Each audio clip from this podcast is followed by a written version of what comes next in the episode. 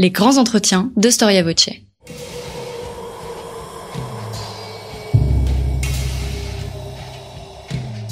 Une émission de la rédaction de Storia Voce.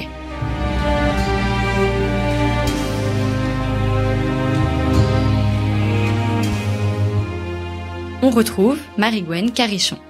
Bienvenue, chers auditeurs. Je suis ravie de vous retrouver aujourd'hui pour une émission Grand Entretien, une émission qui va parler de la France, la France et ses origines et la définition qu'on fait également de cette nation.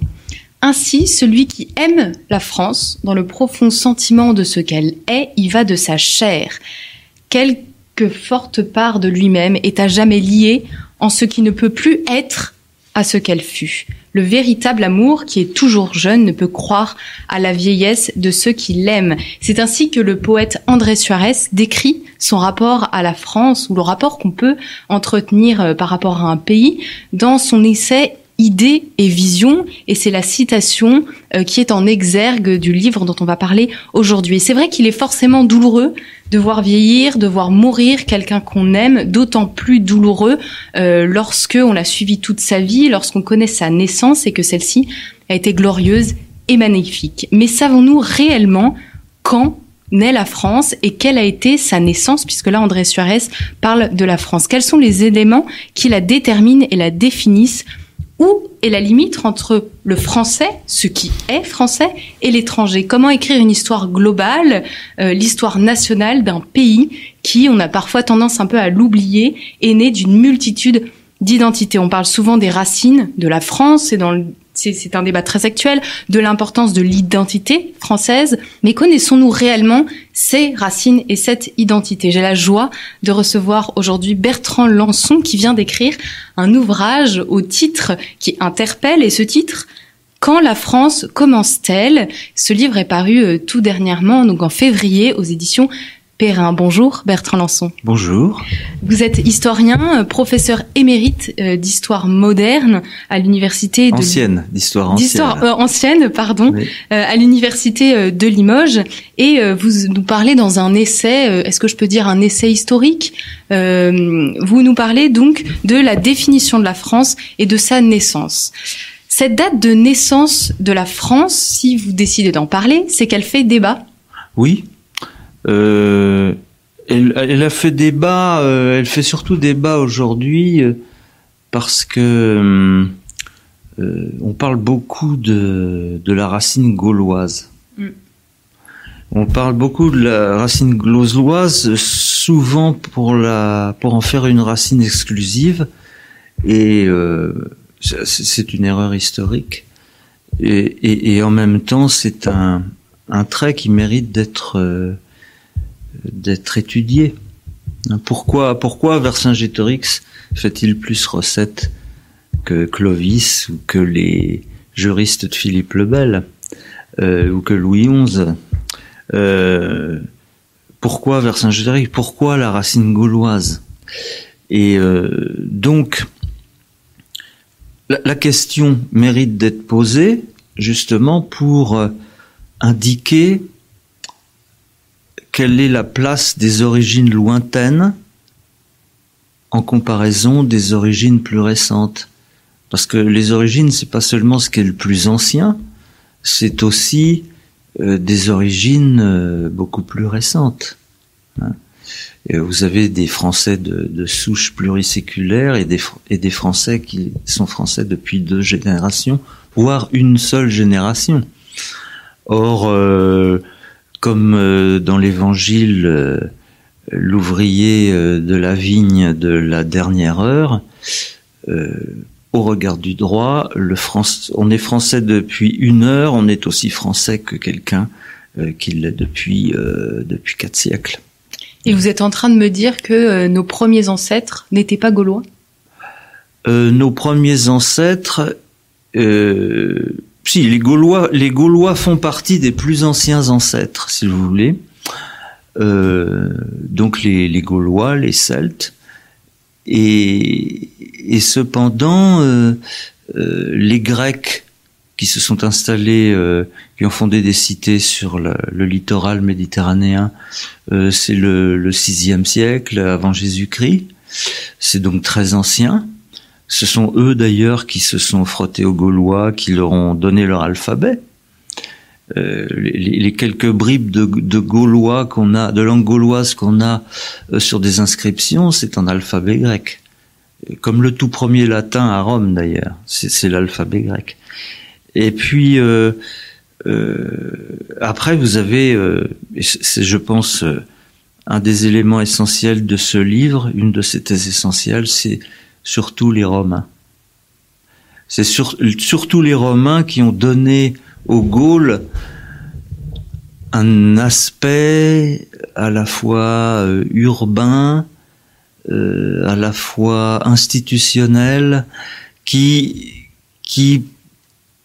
fonde les conditions par lesquelles la France va pouvoir euh, éclore autant des Francs autant des Francs et des Carolingiens. Et pourquoi on a occulté cette romanité, cette origine romaine, pour se concentrer plutôt sur euh, l'aspect gaulois, euh, dans, sur euh, oui sur. je pense que c'est, je pense que c'est fortement lié aux conditions géopolitiques du 19e siècle. D'abord parce que lorsque la République, je parle de la troisième, s'est institué dans les années 70, 80, 90, c'est-à-dire les, 30, les trois dernières décennies du, du 19e siècle, euh, on, a fait de Vercingétorix un, un résistant à l'occupant. Alors l'occupant, c'était, on pensait surtout aux Prussiens, mais euh, euh, Jules César apparaît comme un occupant. Donc, on a construit une sorte d'origine gauloise s'opposant à la romanité conquérante et, occupante. Alors que une génération après Jules César, les, Gaulois sont, sont complètement inscrits dans les circuits commerciaux euh, de l'Occident romain. Euh, ils ont passablement coupé leurs cheveux. Euh, les, ce ne sont plus les, les, les bagarreurs en tresse et à break qu'on veut bien qu'on veut bien décrire. Et là, ils sont entrés euh, dans la romanité avec euh, rapidité, peut-être pas enthousiasme, avec rapidité, intérêt. Et, et, et l'autre raison est peut-être que pendant la deuxième guerre mondiale et, et les, années qui l'ont précédée, l'héritage romain a tellement été revendiqué par Mussolini et le fascisme que se proclamer héritier de Rome avait quelque chose d'embarrassant, si je puis dire, pour une république démocratique. Et pourquoi on ne on, parlait pas de francs alors? À quel moment voulez-vous parler? Bah, dans, dans, les origines, on insiste plus euh, ah sur le fait que les Français sont des Gaulois. Oui plutôt que sur le fait que les Français aient des origines romaines ou des origines franques. Et pourquoi? Alors ça, il y a, hum, je pense que Astérix y est pour beaucoup. Euh, Goscinny et Uderzo ont, créé leur héros euh, en plein début de l'ère gaulienne, au moment où le général de Gaulle s'opposait à avait retiré la France du commandement intégré de l'OTAN et, en quelque sorte, euh, les irréductibles gaulois euh, sont des figures gauliennes. Et cependant, si on lit bien les, albums d'Astérix, ils sont tout très en relation avec Jules César, ils le tirent de nombreux mauvais pas. Ils sont intégrés dans le circuit monétaire, ils ont des bourses de sesterces, euh, ils connaissent des mots latins, euh, il, fréquente la romanité avec beaucoup de d'assiduité, même si selon selon Obélix, ces Romains sont fous, mais c'est ce que disent aussi les, les, provinciaux italiens par rapport aux Romains, encore aujourd'hui. Les spécuaires sono, pazzi questi romani. Ils sont fous ces Romains. Donc, euh, je pense que l'identité des Gaulois telle qu'elle a été transmise par les sources, c'est-à-dire des gens querelleurs, buveurs de vin, d'une très grande bravoure guerrière, euh, censément peu manipulable, euh, c'est davantage convenu à une identité valorisante que les Francs, qui euh, sont un peuple qui est germanique, très embarrassant après les guerres franco-prussiennes, euh, catholique. Clovis a été baptisé dans le catholicisme, qui est très embarrassant pour le, toute la dimension laïque de la Troisième République. Et, et puis les Francs, euh, ben la langue franque, c'est comme le gaulois, il n'en reste pour ainsi dire rien. Tout a été laminé par le latin. Et notre langue, la langue française, a très très très peu de, de vocables qui viennent du gaulois ou du, ou du franc. Tout vient du latin. Il y a plus de mots arabes, je pense, qui ont, qui ont intégré le français que de mots francs ou gaulois. Donc pour vous, euh, l'origine euh, des, des, Français aujourd'hui, euh, c'est combien d'ethnies, si on peut parler, ou de peuples? Est-ce qu'on peut en dénombrer? Hmm.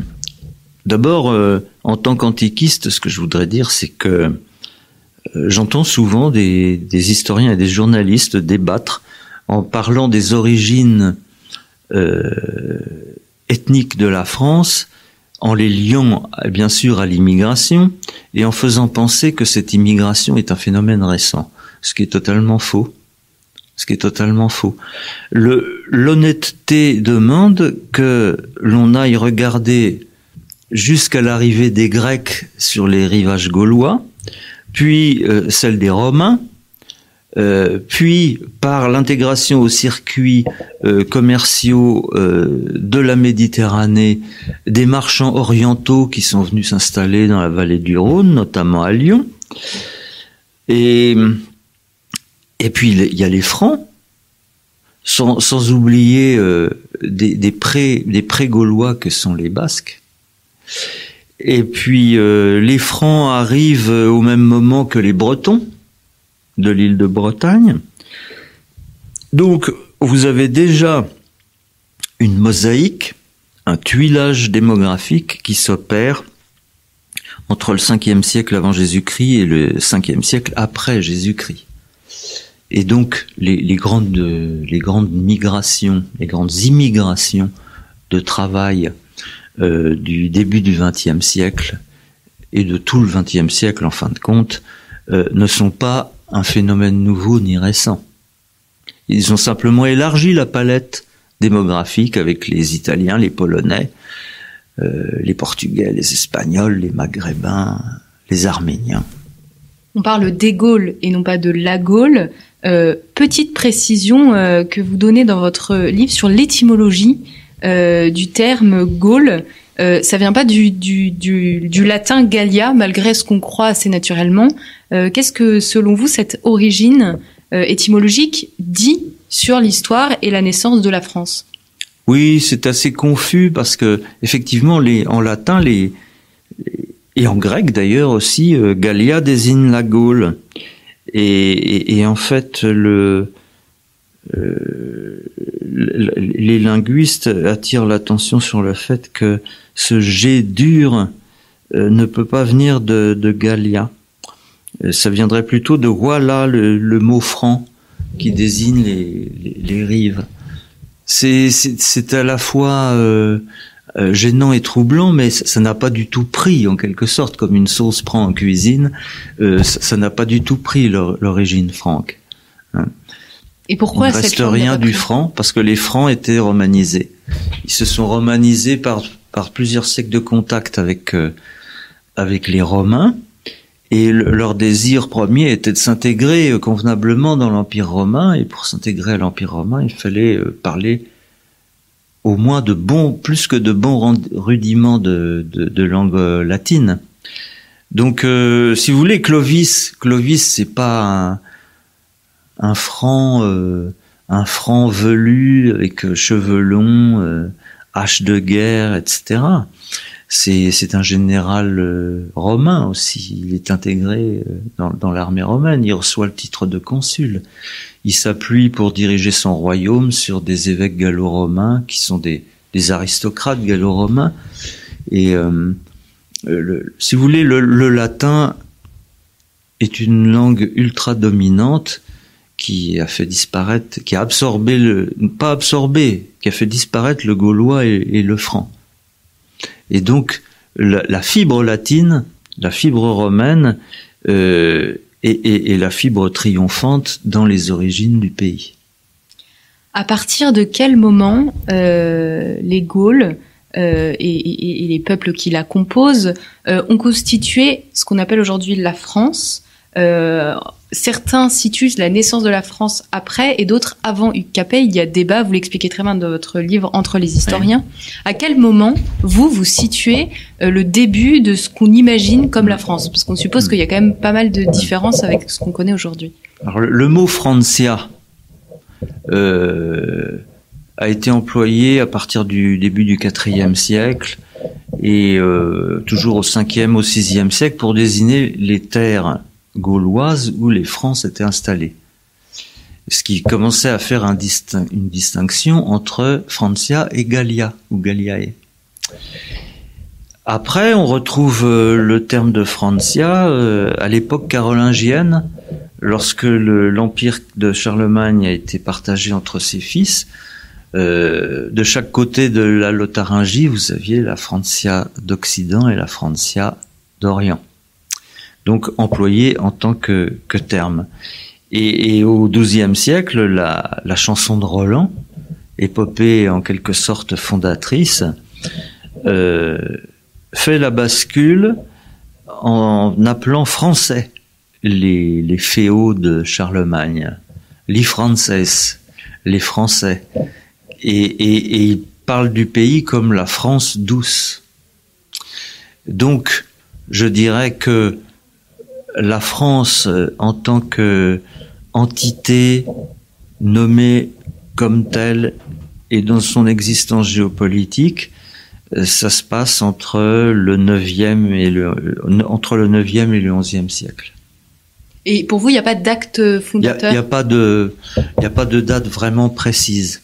C'est une naissance très très longue, c'est qui se fait sur plusieurs siècles comme vous expliquez que Rome voilà. ne s'est pas euh, construite en Angleterre. Et après, il faut que aussi ce mot coïncide avec un territoire. Et ça, c'est surtout l'œuvre, c'est surtout l'œuvre des, des Capétiens et des Valois, surtout euh, euh, Philippe Auguste, Philippe le Bel et Louis XI. Quelle est la première fois, le premier document sur lequel on lit une mention en franc, en français? Ah ben c'est les, les serments de Strasbourg de 843 qui est un document diplomatique euh, carolingien, donc de partage.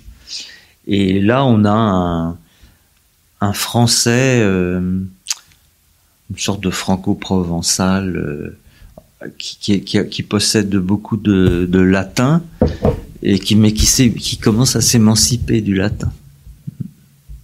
On pense euh, dans la naissance de la France, on pense beaucoup à Clovis, euh, aux Capétiens, aux Carolingiens, et on pense à Charlemagne. Mmh. Quel est pour vous le rôle de Charlemagne, le rôle réel de Charlemagne dans l'histoire?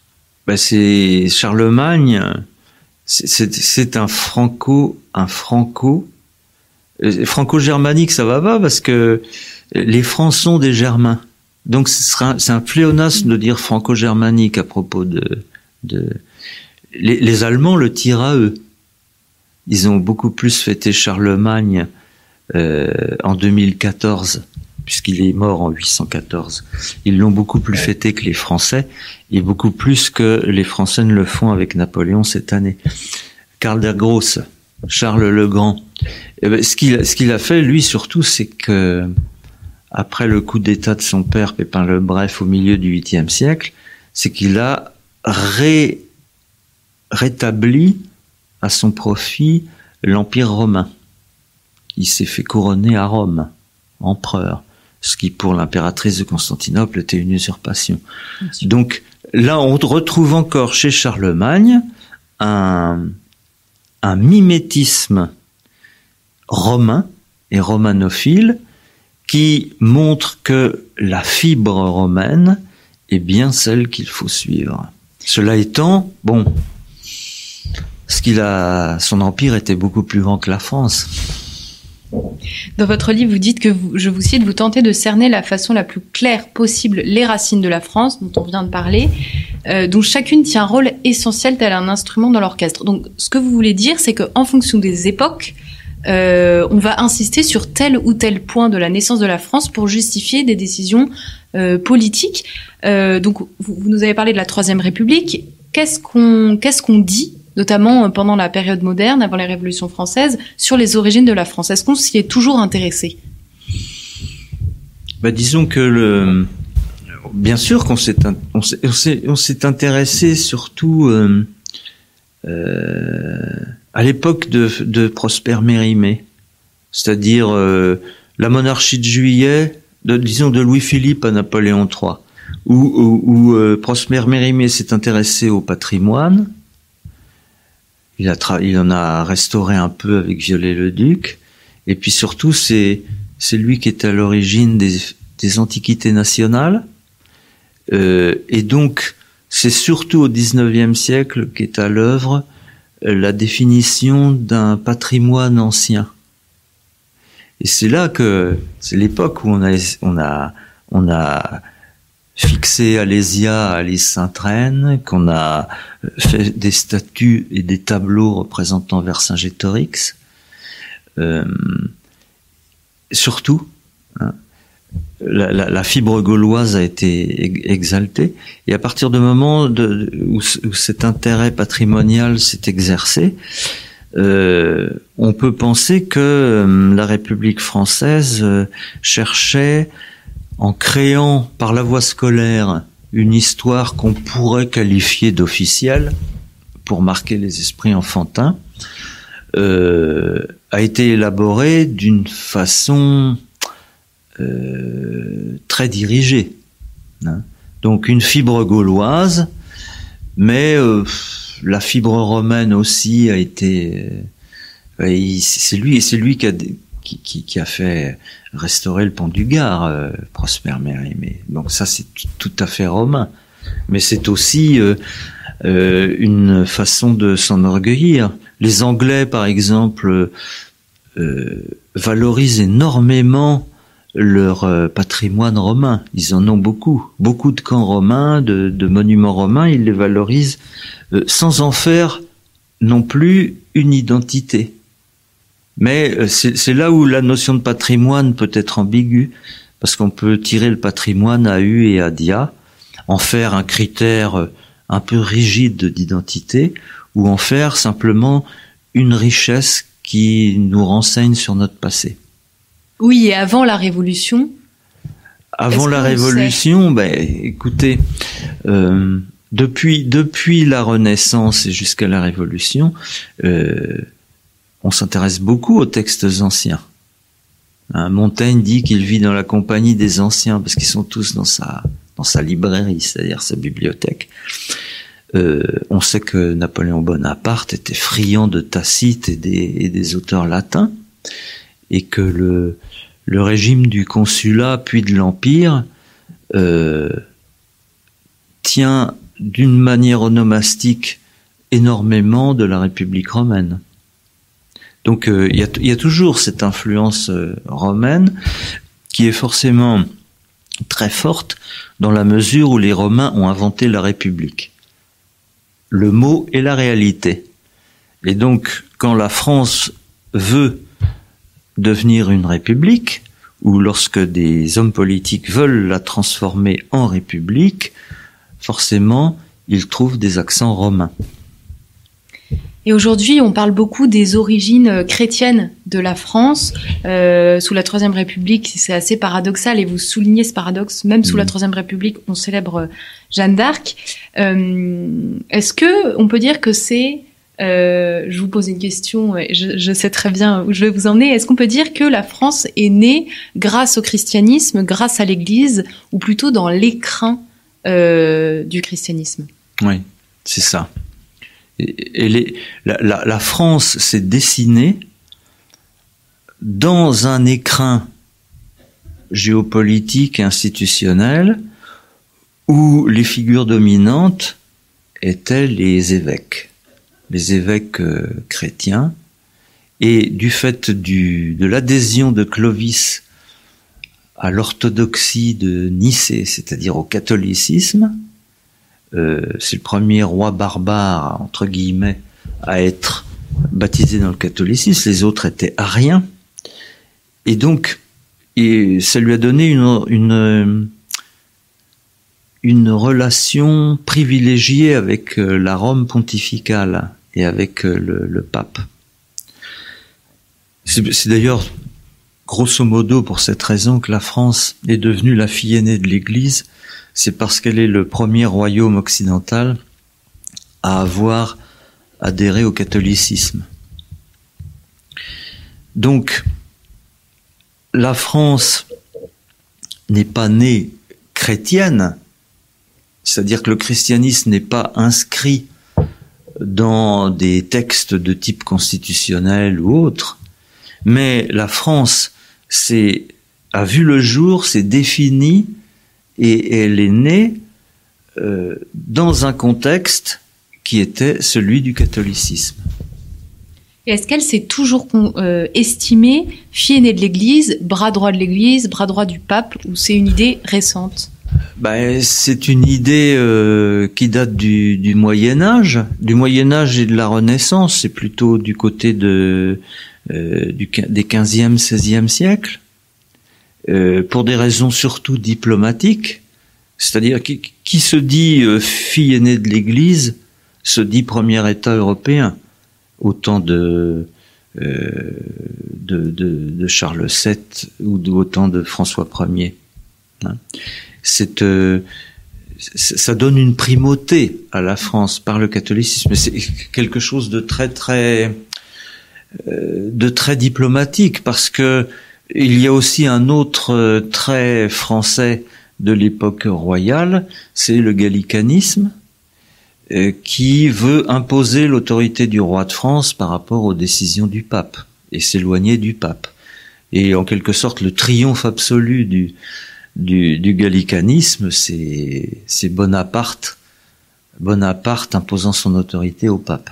On a parlé donc euh, euh, des origines, des peuples, euh, de la langue, de la religion, et on oublie presque le plus important. La France, c'est une géographie. Comment vous, vous définissez cette géographie par rapport à la France? Est-ce qu'elle évolue beaucoup et est-ce qu'elle est essentielle pour définir cette mmh. France des origines à nos jours? Dans, dans, ce que j'ai appelé en sous-titre un essai de francoscopie, euh, je crois que les, les, les, les, seules personnes que j'égratigne tant soit peu, ce sont les géographes qui ont, à partir des années 80 euh, du XXe siècle, tiré la géographie vers l'abstraction, vers une discipline plus sociologique, plus statisticienne, euh, en s'éloignant des, des, du sol, de la géologie, des paysages, pour aller vers les, l'évaluation de flux. Et il me semble que hum, ils ont ainsi provoqué, par leur influence sur les programmes scolaires et universitaires, une sorte de déréalisation du rapport des Français avec leur sol. Perte de repères géographiques, les bassins fluviaux, les bassins sédimentaires.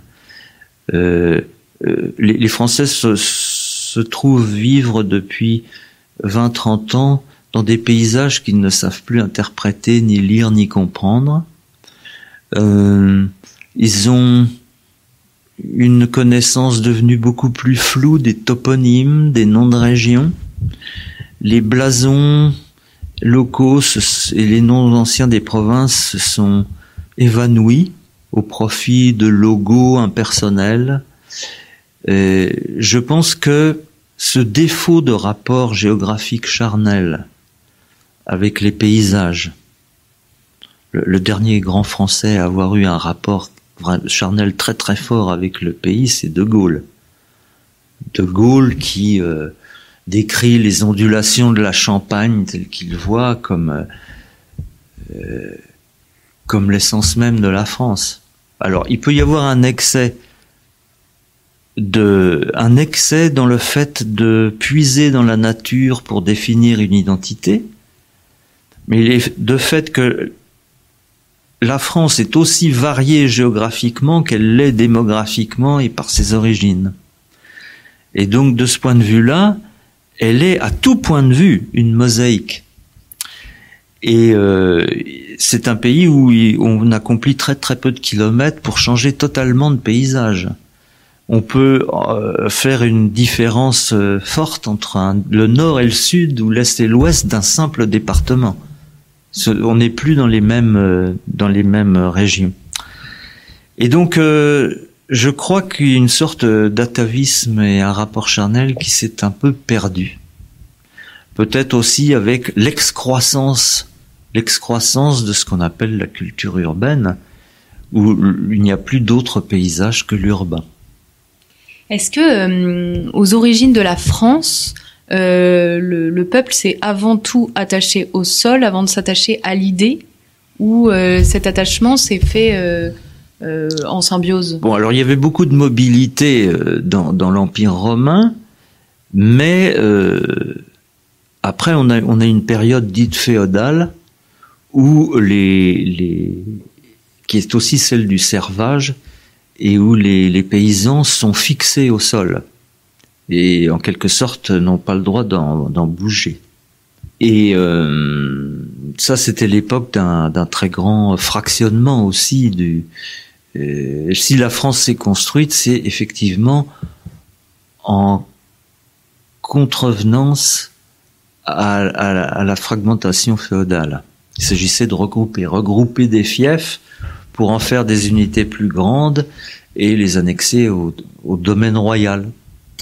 La question, c'est, euh, euh, mais c'est probablement difficile à, discerner. C'est en fait, et c'est ce que vous, essayez de définir dans votre ouvrage, comment les Français se définissaient euh, donc aux origines de la France. Est-ce qu'ils se définissaient comme appartenant à la même terre sachant que c'est un ensemble de pays ou un attachement au même État? Est-ce qu'on sait euh, comment c'est oui comment ces Français se définissaient ah ben, Ils ont longtemps été les sujets d'un roi, les sujets d'un roi euh, qui était le, le euh, à la tête du royaume de France. Et ce qu'a apporté la, la République en France, c'est la notion de citoyenneté. À partir du moment où vous avez la citoyenneté, vous avez une appartenance euh, euh, de type républicain au pays. Et puis euh, après, après, vous avez la carte d'identité qui est beaucoup plus récente et qui, qui vous définit comme comme citoyen français et même sur le passeport aujourd'hui européen. Bertrand Lançon, vous vous exprimez euh, l'idée euh, dans votre introduction que vous voulez questionner. Donc, vous parlez du commencement de la France. Donc, on a beaucoup parlé des origines du début de la France. Euh, donc, vous nous dites que c'est très difficile de trouver un moment fondateur, même si ça aide pour apprendre l'histoire, bien sûr, de savoir, de connaître Clovis, Charlemagne mmh. et Jeanne d'Arc. Mais vous voulez vous questionner également la perception que les Français ont de leur appartenance à leur identité, quelle est la limite en fait entre le français et l'étranger. Hmm. Euh, il y a des éléments de réponse, des éléments de réponse qu'on peut trouver dans l'histoire. Quels sont-ils selon vous? Hmm. Alors la langue joue un rôle très très important. Euh, se dire français en tant que locuteur de la langue française, ça n'est pas rien. La, la langue, la langue, c'est une la langue française, c'est une sorte de patrie et je m'explique. Si vous, si vous lisez les, les interviews des 10 ou 15 euh, écrivains français les plus connus et qui sont tous d'origine étrangère, Hector Bianchotti, euh, François Cheng, André Makin ou autres, il y en a beaucoup. Euh, tous se sont sentis devenus français en lisant un livre de la littérature française et par la pratique de la langue française. Et donc, euh, je pense que dans le rayonnement français, mais aussi dans le, j'aime pas le mot identité parce que ça veut dire le même. Et, justement, euh, c'est une langue commune, certes, mais si vous, si vous, si vous lisez les, les écrivains créoles de, de grand talent comme de Pestre, Glissant, Césaire et autres. Il y a, une, il y a un français créolisé magnifique. Et, et, et, en fait, c'est une identité française, mais c'est pas un français qui, c'est un français enrichi, je dirais. Ouais. Donc euh, il y, y, a la langue, il y a aussi les générations. Je pense que l'identité française ou le sentiment de se sentir français euh, n'est pas le même suivant les, régions, suivant les générations et même suivant les catégories sociales. Euh, pourquoi? Parce que, qu'on le veuille ou non, la France commence en chacun de soi d'une manière passablement subjective. Vous parlez de l'enfance en introduction. Oui, c'est un néologisme que j'ai osé. Euh, l'enfance, l'enfance, c'est la part de l'enfance dans la constitution du sentiment français et d'être tel. Euh, ça m'a, j'avais trouvé ça séduisant de, de, de, combiner les deux, les deux vocables. Et pour dire que, eh bien, euh, les, les, Français n'ont pas tous la même enfance, mais ceux qui peuvent se rapprocher les uns des autres, c'est peut-être ceux des mêmes générations. Moi, je suis un baby boomer. Je suis né en 1952, donc c'est plutôt la fin du baby boom. Mais euh, les baby boomers, euh, si vous voulez, nous sommes une génération, c'est les plus de 60 ans, nous sommes une génération qui a connu une éducation qui était pour ainsi dire celle du 19e siècle et euh, qui a connu la révolution numérique et la déréalisation géographique euh, à la fin du 20e siècle et qui connaît aujourd'hui la précipitation extraordinaire du, euh, du numérique. Et donc je dis que cette génération a connu trois siècles dans sa vie, ce qui est un, ce qui est assez euh, peut-être exaltant, mais aussi euh, pas toujours facile à vivre. Et donc euh, il est clair qu'on ne revendique pas la même en France que les personnes qui sont nées après 2000. C'est pas possible.